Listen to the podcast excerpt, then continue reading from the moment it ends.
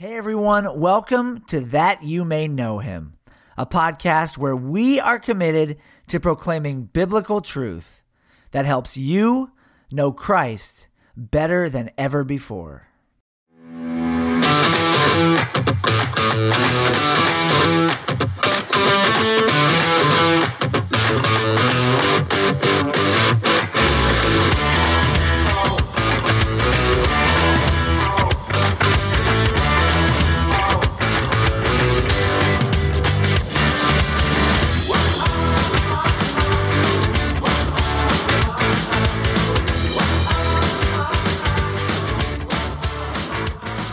Guys? This is Blake, host of the That You May Know Him podcast, and welcome back to 2 for 10, the show where we study the Bible one book at a time, one verse at a time.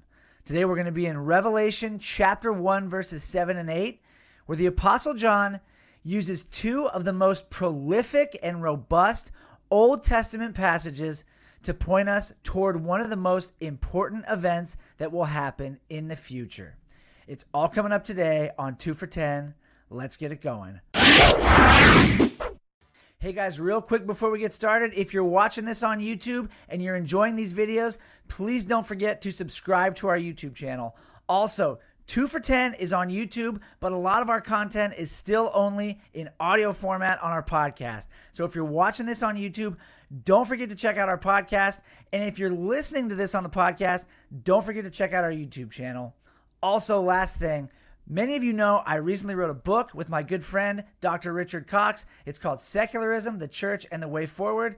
It is out now. It's available from Wipf and Stock Publishers. It's on their website, wipfandstock.com. It's on Barnes & Noble, Amazon, Bookstore, all the major book distributors, or you can find links to it right on the homepage of our website, thatyoumayknowhim.com. Don't forget to check it out. All right, let's get into the book of Revelation. All right, guys, Revelation chapter 1, verses 7 and 8 are the two verses that we're going to be looking at today.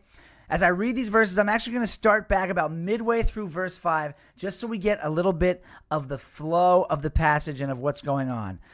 Starting in Revelation chapter 1, verse 5, it goes like this To him who loves us and has freed us from our sins by his blood, and made us a kingdom, priests to his God and Father. To him be glory and dominion forever and ever. Amen. Behold, he is coming with the clouds, and every eye will see him, even those who pierced him, and all tribes of the earth will wail on account of him. Even so, amen. I am the Alpha and the Omega, says the Lord God, who is and who was and who is to come, the Almighty. So, guys, last week, in the last couple of episodes, we've talked about how the book of Revelation is authored by Jesus Christ. That's one of the reasons that it's so unique amongst all the other New Testament books. This book is literally the revelation of Jesus Christ that he gave to the Apostle John. It's written using the pen of John, but its author is Jesus Christ. We also talked about how this book comes to us in the form of a letter. At the time it was written, it was a letter that was intended for seven churches that existed in the Roman province of Asia Minor in the first century. Now, when these churches received this letter, they opened it and they realized that it was written by John, but that it was from Jesus Christ, that he had given this revelation to John. But the first thing we read is that it's not only from Jesus Christ, the letter is also from God the Father and the Holy Spirit. So here we have all three, Father, Son, and Spirit, being introduced in the very beginning of the book. Verse 7 lies on the heels of Jesus Christ being introduced as the one who loves us, who freed us from our sins, and who made us a kingdom of priests to his God and Father.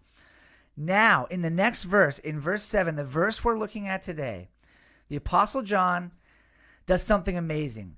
He takes two of the most important Old Testament passages that exist that reference the Messiah, the Christ, and he uses them to point us toward, forward, toward one of the most important events that will happen in world history, and that is the second coming of Christ.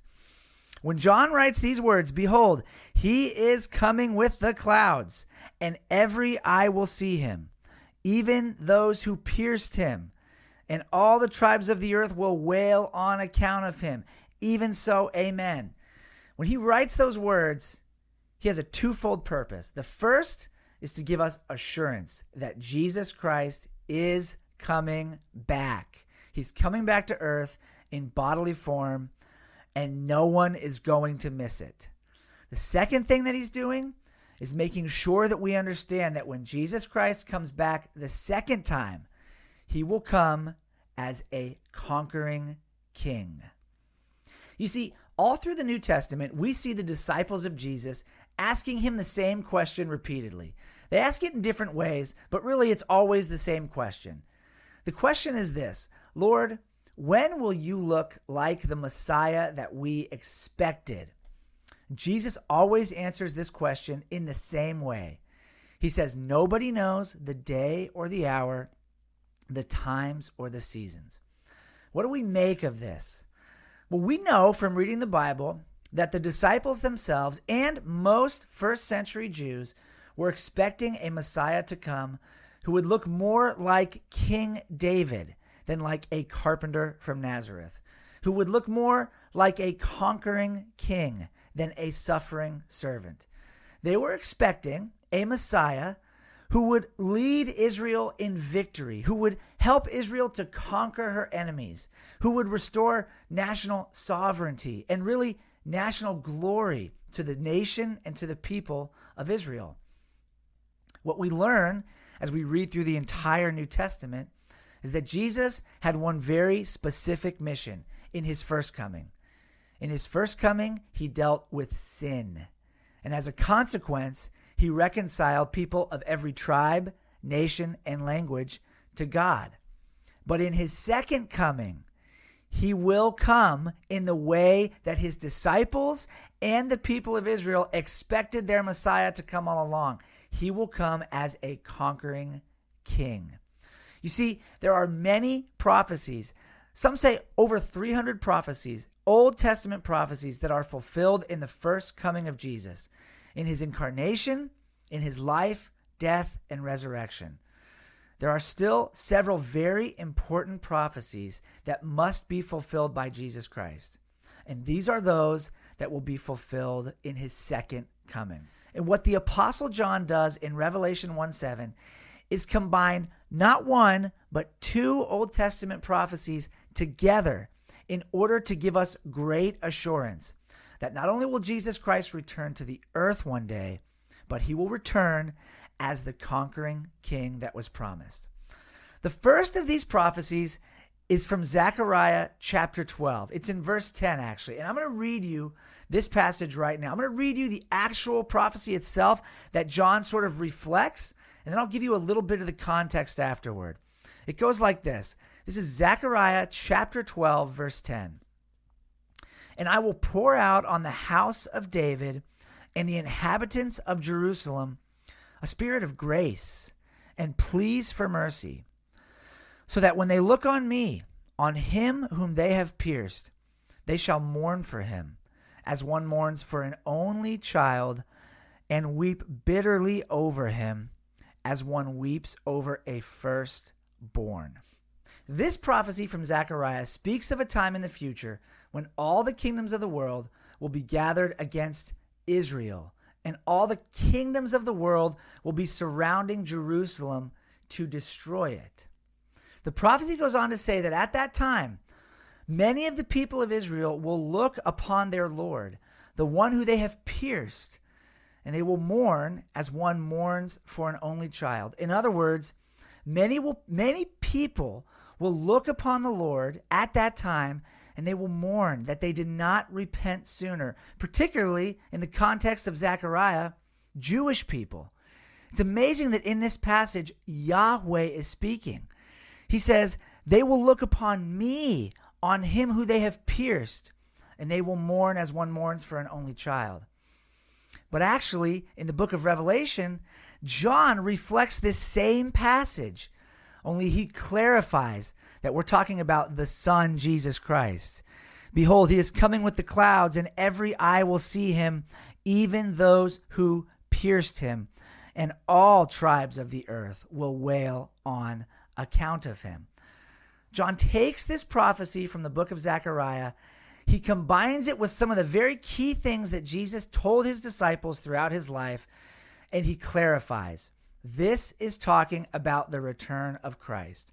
The prophecy in Zechariah goes on to say that at that time, the Lord himself will set his foot down on the Mount of Olives. The Mount of Olives is a very prominent sort of hillside that's just to just adjacent to Jerusalem. Says that the Lord will set his foot down on the Mount of Olives and the mountain will be split in two. And at that time, the Lord himself, with all of his hosts, will descend from the Mount of Olives and will go and will fight and defeat Israel's enemies.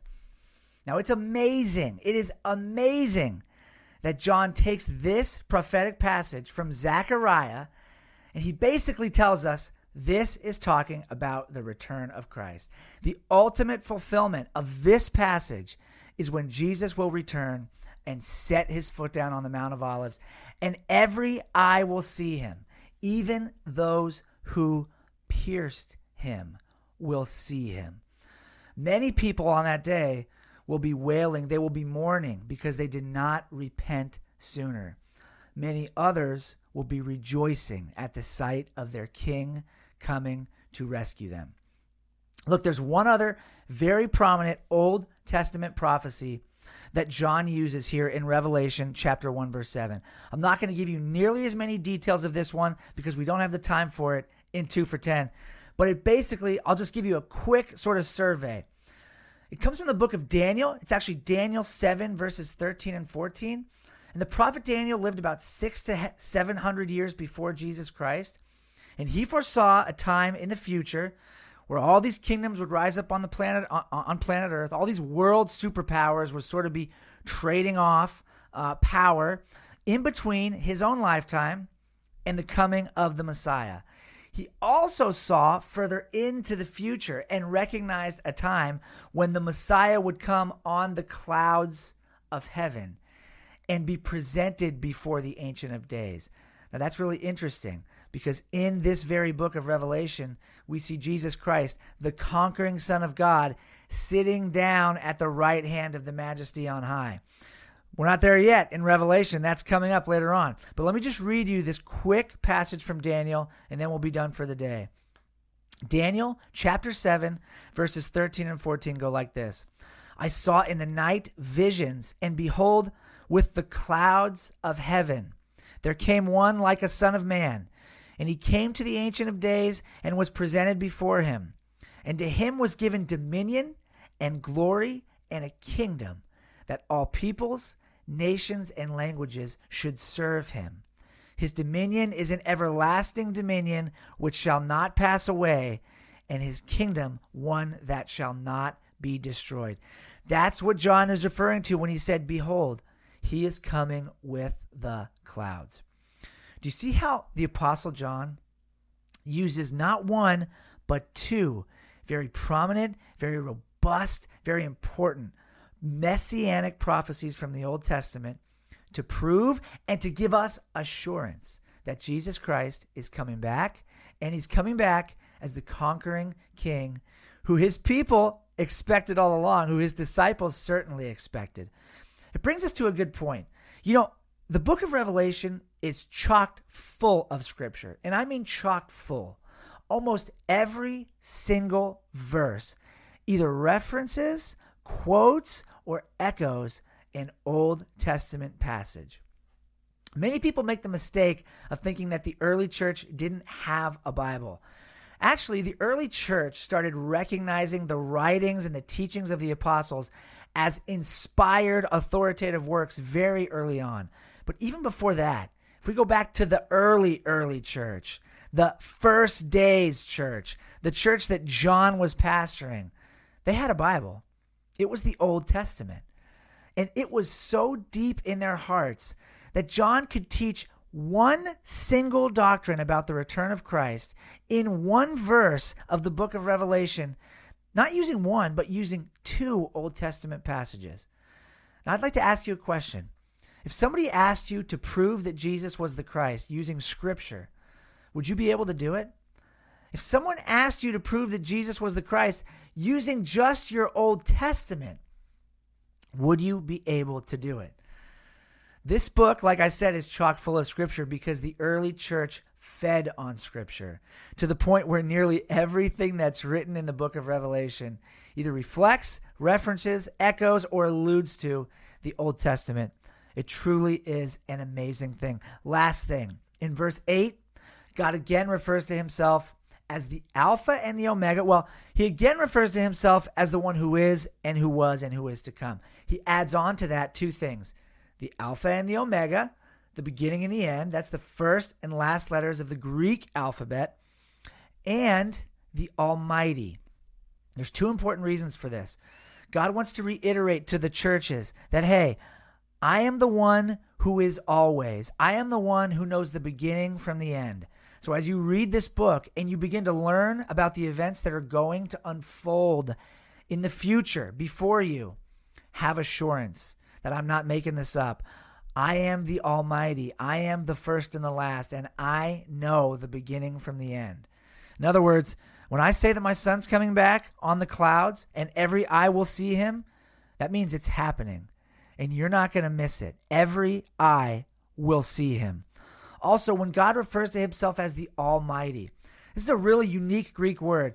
I even wrote it down because it was so hard to pronounce. The Pantocrator. The Pantocrator. This is a word that was used often in the first and second centuries to refer to the emperor. It means the Almighty, but Roman emperors had a tendency of referring to themselves as divine and even as almighty. We know from church history that Roman emperors and the Roman Empire were some of the most vehement persecutors of Christians in the first century. When God writes to the churches and says, I am the Almighty, this is what he's saying no matter what you're going through, no matter who appears to have power over you, over you, no matter who appears to have power over you right now, don't worry. I'm the one who really has power. I am the Almighty. And one day soon, when my son returns, I will make all things right. So hang in there and press on and don't give up.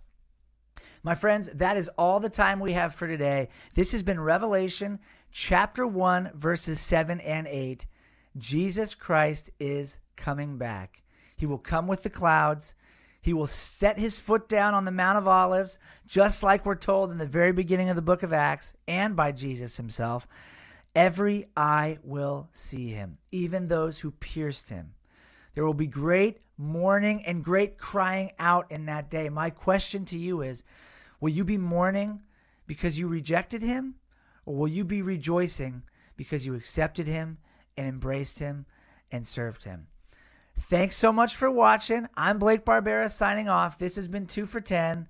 Until next time, stay blessed, live loved, and thank you for watching That You May Know Him.